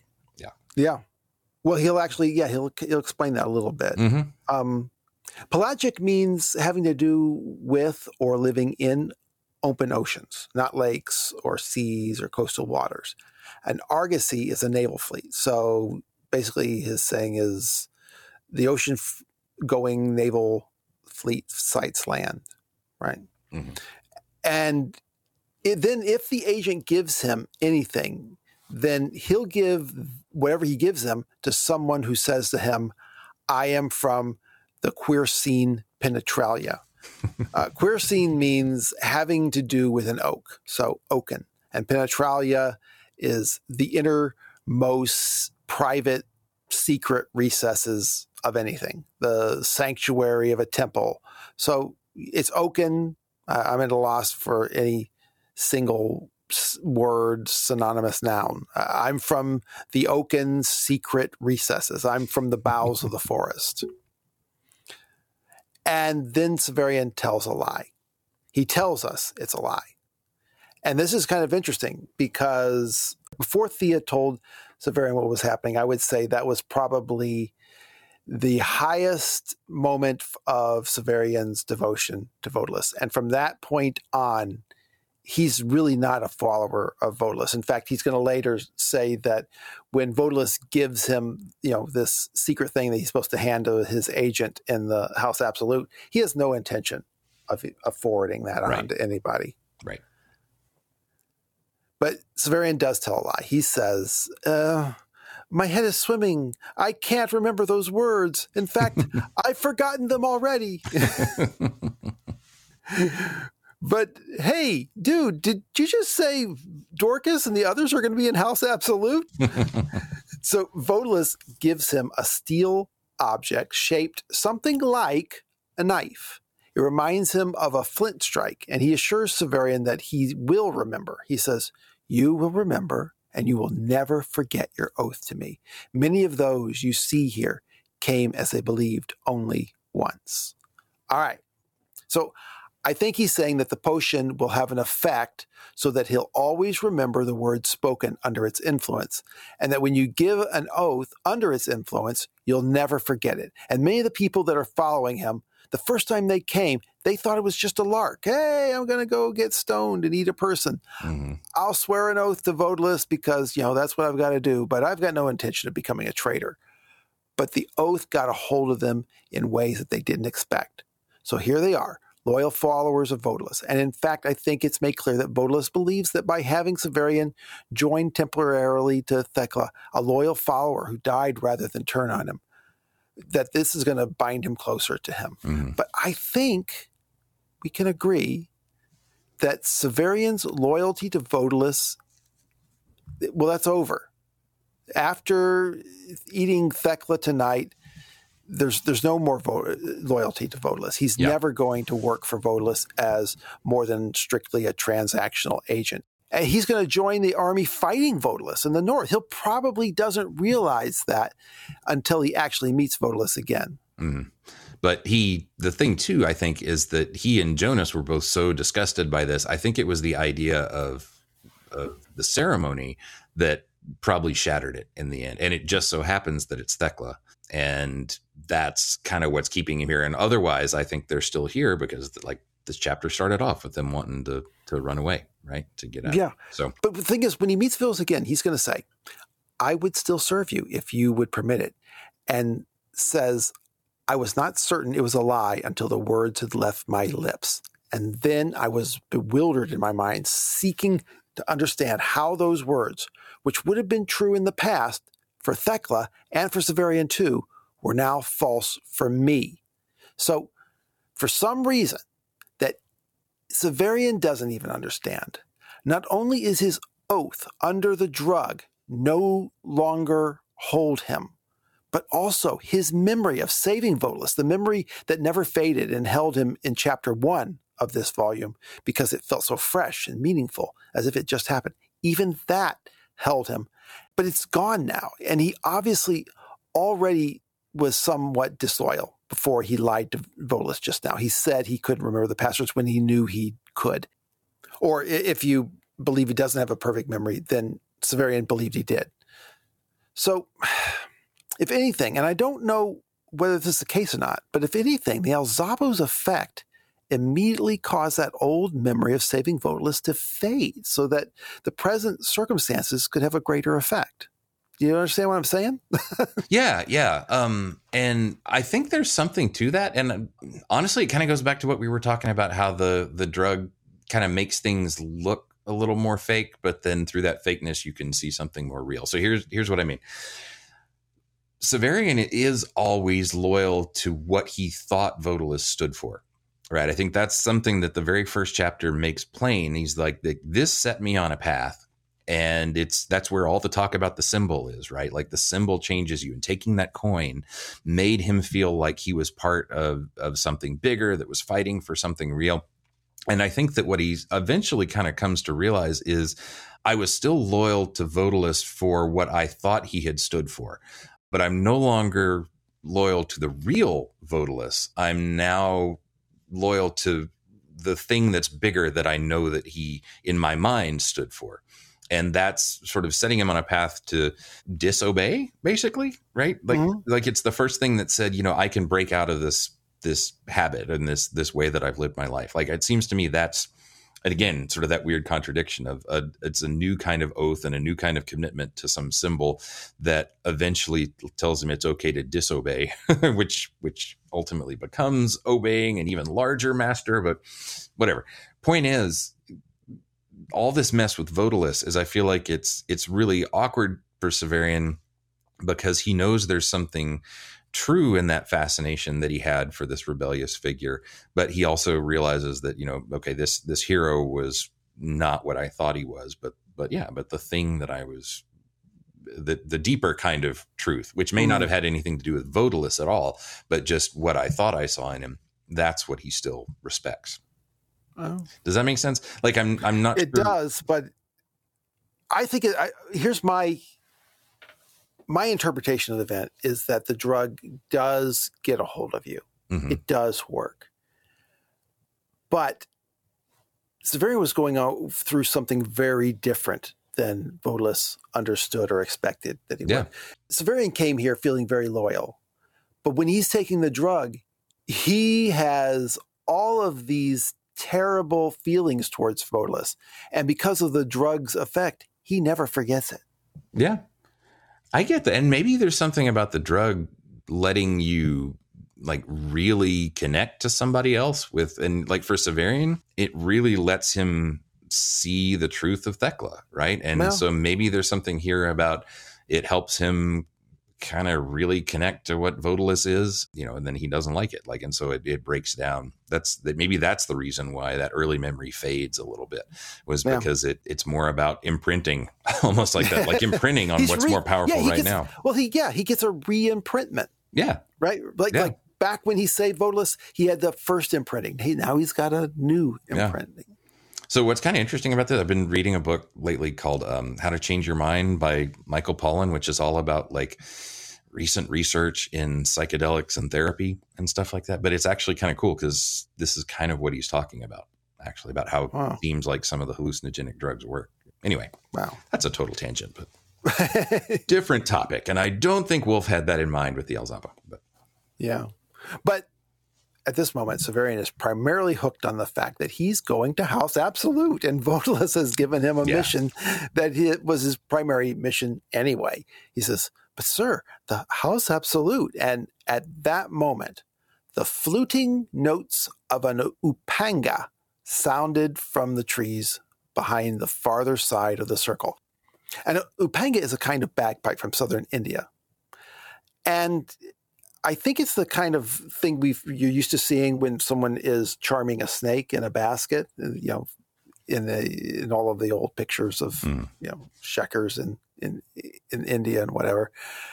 It's a very strange choice since it seems to be a kind of signal for Vodalus from his men. It's a signal that the meal is coming, but actually, Vodalus has another word for it. Like I said, I must go soon to escort the bride. And then we get a massive exposition dump. when Severian encountered Hildegrin, and that's the name he uses as an alias, but Hildegrin was surprised to see a torturer so far from the citadel, and Hildegrin was able to tell the difference between a carnifex and a guild torturer, and he knew they only worked at the tower. And what with Severian mentioning Vodalus, he decided to have him watched, even though he didn't realize that Severian was the kid who saved Vodalus. And Vodalus uses the word, quote, that night, not the other night or, you know, so recently. So, alas, this is to my mind another misconfirmation for the theory that Severian saved Vodalus very recently, at least fr- from Vodalus's perspective, within two or three weeks, which is too bad. That theory is still appealing to me for a number of reasons. Anyway, the Hildegrin decided to have Severian watched, and I suppose they were at Agilus's execution, but his minder lost him at the wall. And in a little way, this could be thought of as another instance where Hethor's supposed assassination attempt might have actually helped him in that it shook the spies off his trail. So they watched Talus's company, expecting that Severian would show up eventually. So, and that was one operation that Vodalus had in play. And I guess they noticed that the torture showed up in Saltus. Maybe the innkeeper reported him, if the innkeeper is a spy. So Vodalus figures if this guy has been exiled from the tower, maybe he'd like to join them and help rescue his spy Barnoch. And it would be interesting to know what he would have done. I don't I wonder about that. But unfortunately, Vodalus showed up in Saltus last night and Severian was gone, and someone stole his destrier. So they had run out of time. They couldn't count on wooing Severian to their side, so he sent men to abduct him and trade him for Barnoch or Longshot, convince Severian to join them. In the end, he lost three men and got two, but he does say the men were instructed to bring him alive. Yeah, so we do get a little bit of an explanation there about why they were watching Severian, um, Mhm. and it it makes sense, right? It it does seem like okay, well that's a that's logical, but at the same time, it It's should put the very seed. coincidental. Yeah, yeah, it should put the seed in your mind that okay, that's yeah, that yeah, how convenient. Yeah, yeah, maybe he was instructed to have him watch. I don't know. Maybe he was getting tips from the Megatherians. Um, maybe there's a reason and all that. But he can't know how important Severian is because he doesn't seem to recognize how important he is when he meets him again Right. with the Autarch. Right. Which does lead to me having some questions about why he wants to have him killed. Um, but we'll get to that when we get to it. But um, but yeah, also, and we learn later that right, Juturna is following him too. So Right. the Undines are following him. as well. Everybody's watching him. He's on Mhm. stage. Yep. Yeah. Yep. So now Vodalus stands up and staggers a little. Severian doesn't think he could have stood himself right then if he had to. And then something, quote, dim and white and twice the height of a man was sailing among the trees to the twittering of the upanga. Everyone turns to look at it, and Vodalus sways off to meet it. Thea leans over and says, Lovely, is she not? They have accomplished wonders. So, what he sees is a silver litter on the shoulders of six men. And oh my gosh, it's Thecla. Mhm. It looks just like her in the orange light. And then he realizes, no, no, it's a wax statue of her or something. Thea says in her cooey dovey voice that it is considered dangerous to eat a person you've known in real life. She refers to the person being eaten as the shared. It's confusing because you'll have two memories of the same event if you knew the person. But she says that she loved Thecla, and so she's going to risk that confusion. And she sensed when Severian spoke of her that he would want this too. and if he had known, it seems that Vodalus would not have had Severian take part in this, right? Yeah. Yeah. Vodalus reaches up and touches the waxy figure's arm as it's carried into the circle, and there's a sweet and unmistakable odor. He remembers Holy Catherine's feast day when they served the agoutis. We um, we talked about that that they're a kind of large rodent. Mhm. Their fur is spiced with coconut, and their eyes are replaced with fruit preserves. And suddenly he realized this is a sculpture of a person. Thecla actually made of roasted flesh. He'd have freaked out, but the distancing effect of the Albo Sabo protected him. Yeah, and let's take a moment here to just realize how disgusting this is. like, like not only are we going to eat someone, but they've actually used the flesh and done that sort of weird medieval thing of like making f- food and animals look like other food and animals and creatures and and yeah uh, it's just like to me the fact that it was made to look like her is just the most disgusting thing because you can't you can't help but start to think, okay, well, is that cooked food that's now shaped to her face, or what did they do? Like, like what's the mechanics of this disgusting thing? Um, but yeah, it's just like to me, this is the the really visceral part that makes me want to puke, like like you did. Like like honestly, it's not even like the idea of cannibalism by itself doesn't give me that visceral reaction, but this is one of the most disgusting things I've ever read. Like it's like or, or seen in tv shows or whatever just the the whole image of this person being recreated in their own cooked flesh. Yeah, Uh, it's just yeah. oh, oh okay. So i just had to get that out there. Um but yeah and just because i can't really figure out the mechanics but i can't help but like think about it and it's just so disturbing And I think, and this is almost unique for Wolfe, we get exposition that is not justified and we don't have to work for it, right? He has this realization about what will happen when he eats this Thecla sculpture that is different from what happens to every other person except Thea.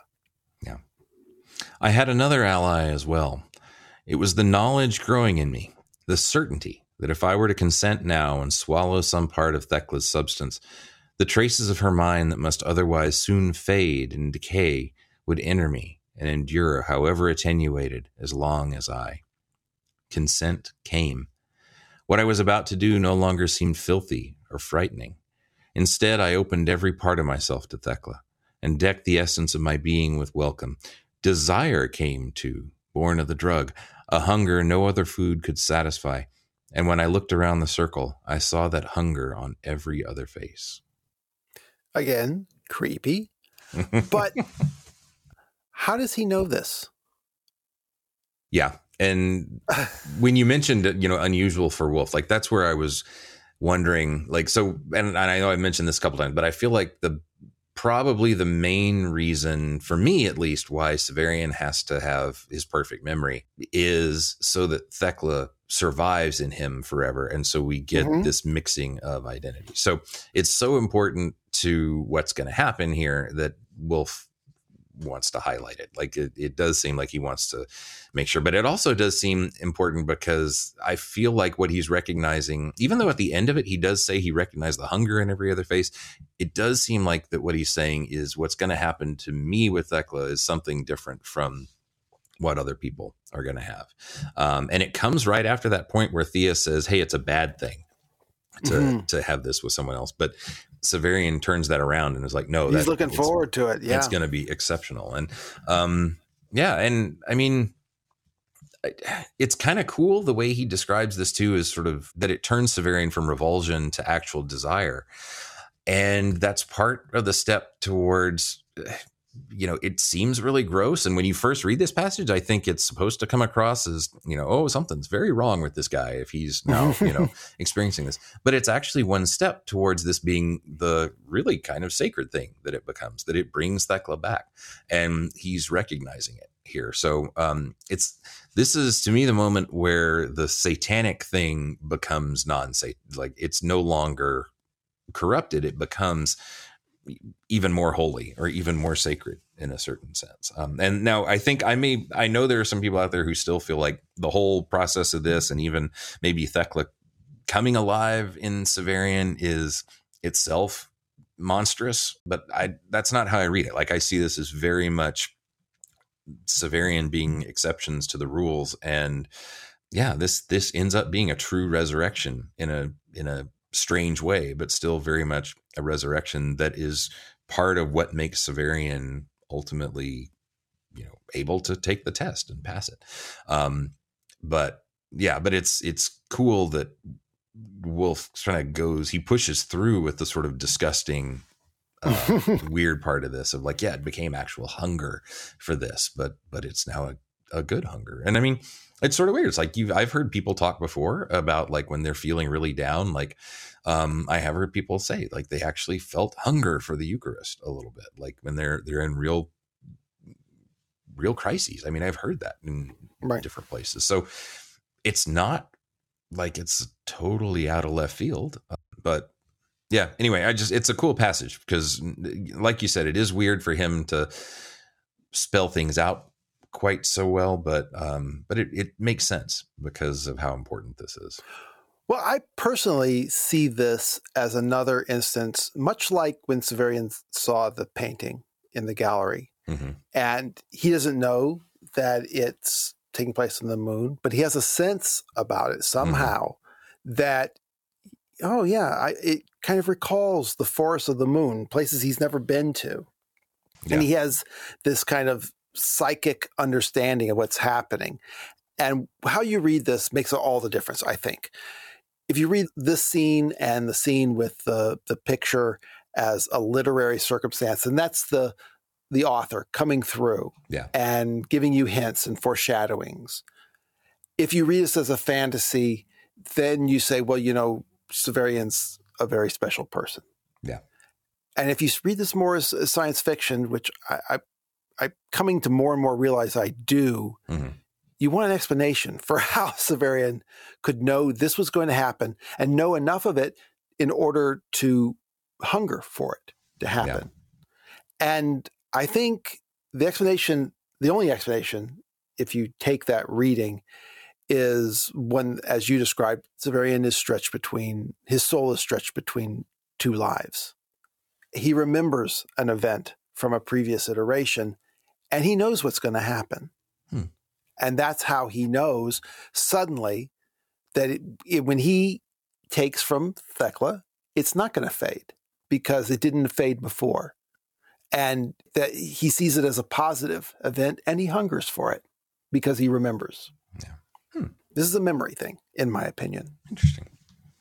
Yeah, I mean, I could, I could, that that works. Yeah, I still in this one. I mean, part of me is like, yeah, but it's just kind of a logical extrapolation from, yeah, I got a good memory, so I'm going to remember. I'm going to remember this stuff for a long time. But but no, I mean, I good about I see. myself in this case. Yeah. that seems like a lot of extrapolation Yeah. in this case. He, he's just learned how the whole thing works, really. Yeah. Well, the waiter helped the uh, six guys carrying the litter to lower Thecla to the ground. And as they do, they block Severian's view. And when they part, wow, there's nothing but a big plate of smoking meats. And her white gown is now just a white tablecloth. yeah, that's just another moment that just seems gross. It's like, What- So what did they do? said, okay, let's just they, they took off her they took off her dress, and when they pull it off and bring it down to the tablecloth, the meats come apart, and it's just just sliced brisket. ugh, That's a, what kind of the picture I have Yeah. for it. ugh. So Severian eats and waits. He says, begging for forgiveness. She deserved the most magnificent sepulchre, priceless marble of exquisite harmony. In its place, she was to be entombed in my torturer's workroom, with the floor scrubbed and the devices half disguised under garlands of flowers. What does that mean? Is he calling his mind? This is this is the room that she sits in. In his mind is his torturer's workroom, and he's in his mind. He just covers all of the torture devices, the revolutionary, the crucifix, all of that in flowers, so that looks prettier and Yeah. nicer. I think so. He's kind of like saying, you know, instead she was going to have to live in me, and my my mind was a like those are the main memories in my, my mental house. That's yeah. what my mind looks like. yeah, yeah. yeah, So he sits waiting for the effect, sweating in the cool night. He stares at the ground because he's afraid he'll see Thecla's face and the other people in the circle because they've eaten her too, before he feels her inside himself. You know, sort of like the face of the woman that Severian saw in Alton's face. hmm Yeah, which that that to me is that makes the Alton passage even more questionable Mhm. because now we're literally having a moment where Severian would have that experience. Um, so yeah, so that suggestion that maybe Alton had done it really in some case, yeah, I don't know, I don't know, but um, but yeah, so so he goes on. Just when I despaired, she was there, filling me as a melody fills a cottage. I was with her, running beside the Acis when we were a child. I knew the ancient villa moated by a dark lake, the view through the dusty windows of the Belvedere, and the secret space in the odd angle between two rooms where we sat at noon to read by candlelight. I knew the life of the Autarch's court, where poison waited in a diamond cup. I learned what it was for one who had never seen a cell or felt a whip to be a prisoner of the torturers, what dying meant, and death. I learned that I had been more to her than I had ever guessed, and at last fell into a sleep in which my dreams were all of her. Not memories merely, memories I'd possessed in plenty before. I held her poor, cold hands in mine, and I no longer wore the rags of, a, of an apprentice, nor the fuligin of a journeyman. We were one, naked and happy and clean, and we knew that she was no more, and that I still lived, and we struggled against neither of those things but with woven hair read from a single book and talked and sang of other matters. And here we get that passage that came up much earlier. I learned I had been much more to her than I had ever guessed. Yeah. But otherwise, this passage is actually really beautiful. I mean, it's Yeah. it's describing a weird paradise right after cannibalism.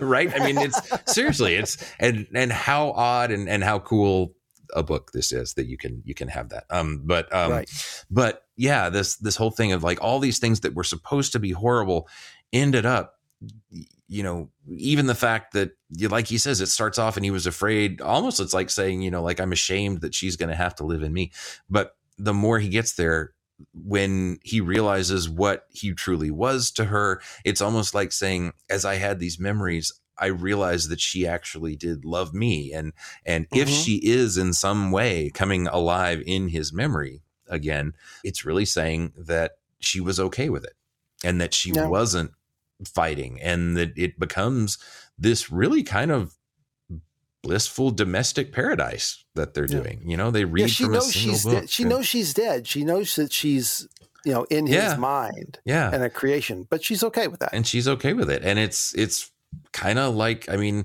it's pure love you know i mean it's like it's that kind of thing it's like i know that we'll this is how it'll be forever but i'm okay with that and they live. Like that naked and happy right? Naked and happy and clean. And that word clean is so important given everything else that's gone on because the chapter starts with vomiting and disgust but here at the end it's naked and happy and clean and Right.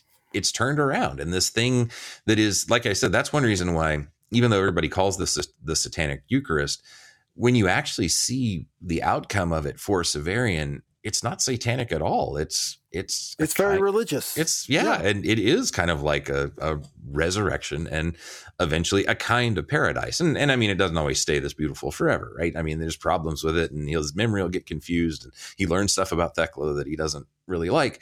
Um, and Thecla learns things about him. exactly, doesn't like exactly. Yeah. But at least in this moment, there's there's this, yeah, it's a reuniting of lovers, and Right. it's cool. It's it's such a, a cool thing when you thought you had lost someone in the worst way possible that you had actually helped cause their death, and now you get this, and and there's a sense of forgiveness, and there's a sense of peace, and even redemption.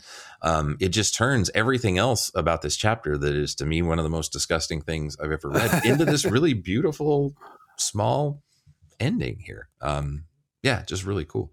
Um, but yeah, like he says, he he also learns, or that's the other thing is that when I mean, you pointed that line. I learned that I had been more important to her than I had ever guessed. It's not just that he gets her back, but he actually gets himself redeemed a little bit. He's forgiven in a in a Mhm. certain way by realizing, oh, I wasn't just a plaything. She actually did love me. Um, it, you know, and and so many questions that he still had get answered. I mean, imagine how many times when you we've lost people and there's all those unresolved things that if you got a chance to finally come back and have some resolution to that, that's Right. that's magical, right? And and that's literally what's happening here. That it's this, it's it's it's crazily beautiful. But yeah, so that that we're we're this is kind of one of those moments too where I think a lot of the I mean, we haven't been shying away from saying all kinds of awful things about Severian, but this is one moment where it does kind of prefigure that moment in Urth where even the people that he's harmed still fight for him because they Right. still find something in him that they appreciate or recognize or or um, know But why choose him doing over the Yeah. alternative at Yeah. the very least. Yeah, and we get a moment of that. Like here is totally the place where if she really is in some sense coming to life, she could blame him for not doing something more, just like he blamed himself. Like, why didn't I try to to take her away? But she doesn't. And maybe that's because, yeah, she's actually in his mind. But I don't I, I lean more to the side that Thecla, there is something of Thecla that's really back in his mind, that something about his memory allows her to actually I mean, call it her soul comes back or something like that. But I feel like there is something of her that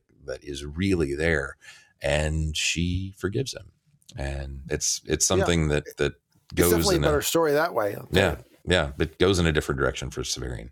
So Right. redeems him just a little bit at this point. There's nothing about this moment that he truly regrets. Nope. Yeah. Nope. Yeah, I don't think is there ever a time later on where he says that he wishes he wouldn't have done this? I don't think there is. No. I mean, No. even when he's struggling with Thecla, and even when he's talking about finding out that you know she was cruel to the prisoners in the antechamber and all this kind of thing, but he never he never regrets this. Like this is one thing that he's always grateful for. It seems. Like. Right. I don't really have a whole lot of. You'd think I'd come up with a uh, Curiositas Urthus, and maybe I did actually in a way without, without. Yeah. It just seems so natural to me. But Yeah, in I don't know. In some ways, despite all the horribleness and the the sort of upside down upside downing of religious rituals, it's a relatively straightforward chapter. yeah, yeah. No, like. no. We get, if anything, a lot of information, Mhm. which is which is great. Uh, it's a great relief, and there's still a lot. it- It's it's it's, it's beautiful prose, as you as you mentioned. Considering what's going on, Yeah. I don't think you could have a cannibalistic feast described more beautifully. yeah. So one thing I am interested is people who have very different reactions to this like because i know that there are folk out there who still see this this is like severian is still totally wrong about everything that he's doing here. Um that's what i'm curious about like if if folk have a, a different take on what this means for severian what it means for his character what it means for the the arc of redemption or whatever that he's supposed to go through um yeah it's how a did, kind of capturing or, or and robbing of Right. soul. Right. And and the fact too that yeah, it does seem like this is an overturning of an obviously Catholic iconic ritual um, that's done in this horrible way. Um, so I'm curious if people see that this is a sort of truly iconoclastic or truly monstrous part. Yeah. on Severian's part. yeah, yeah, Obviously, obviously on Vodalus's part and other Right, it's right, right, right. it- it's darker. Yeah. Uh, but, But that's what I'm curious about. Then how you read that in uh, the context of sort of Severian's arc overall. Um, that's what I want to know. yeah. Well, I certainly hope they do reach out to us with all of those theories and perspectives and other comments, thoughts, corrections, and complaints, and that they will bring them to us on the Facebook group, the subreddit, Twitter, email, or the Patreon site. You can find out how to do all that in the show notes. Leave a Apple Podcast review, tell your Wolfe reading friends, and until you hear from us next, may the Moira favor you. Take care, everyone, and maybe be vegetarian for a week or so until the memory of this chapter fades. I know I will.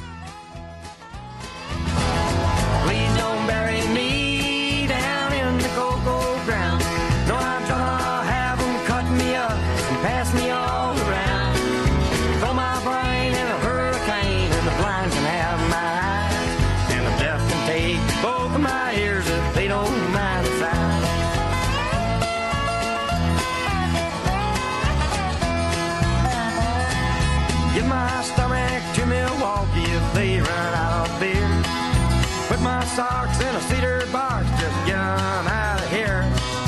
Venus de Milo can have my arms, look out, I've got your nose. Sell my heart to the junk man and give my love to Rose. Give my feet to the footloose, careless, fancy free. Give my knees to the needy, don't pull that stuff on me. Hand me down my walking cane, it's a sin to tell a lie. In my mouth down south and my ass goodbye. But please don't bury me down in that ground. No, I'm gonna have 'em cut me up and pass me all around. Throw my in a hurricane and the blind can have my eyes. And the deaf can take both my ears if they don't mind the size. I've got this. This is this is a mess. Hang on. Guess they noticed that the torturer showed up in salsa. Try it showed It's just an opportune dog. right. Um, but hold on a second. Ah, I gotta make her stop. Gratification thing that. Jeez, now my phone's going off. It's all kind of crazy. tonight. sort of like. Do you hear that? Yeah, I heard something. It was Yeah, soft, well, but I heard something. Uh, I, Emily's doing some kind of construction. okay, let's move forward. Did you ever see the read the uh, comic book Chew? No, uh-uh. All right, so it's about a the the character is a uh is an Asian guy. His last name is Chu, C H U.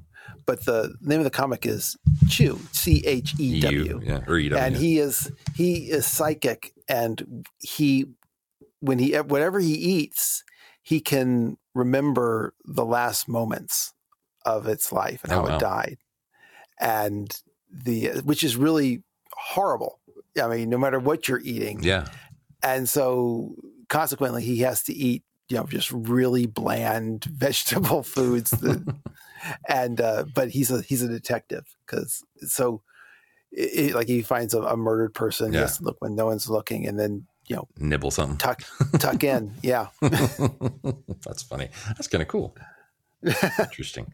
I mean, as a premise. See, yeah, that's what's weird is like that doesn't bug me. Like like just the idea of cannibalism by itself doesn't doesn't bug me. It's the the meat meant to look real. I mean, I don't know. well, like, it's- yeah, like a like a pig with a with an apple in its mouth. She, I Yeah. always imagine her uh, with you know maybe you know f- fruit for Yeah. eyes or something of Yeah. some kind. And I don't know. It's something about the fake realism that gets me. Like even like so, Amber's vegetarian, and so we've we've tried all sorts of things. But one of the most disgusting things I've ever like not not even just the taste, but um, it's one of the tofurkey things that's meant to be like artificial chicken meat, and it's actually stringy and and something about something about that stuff just disgusts me more than more than any more than like eating haggis or entrails or sweetmeats or whatever like that. But it just like that was just something that I didn't realize how much it got to me. So something about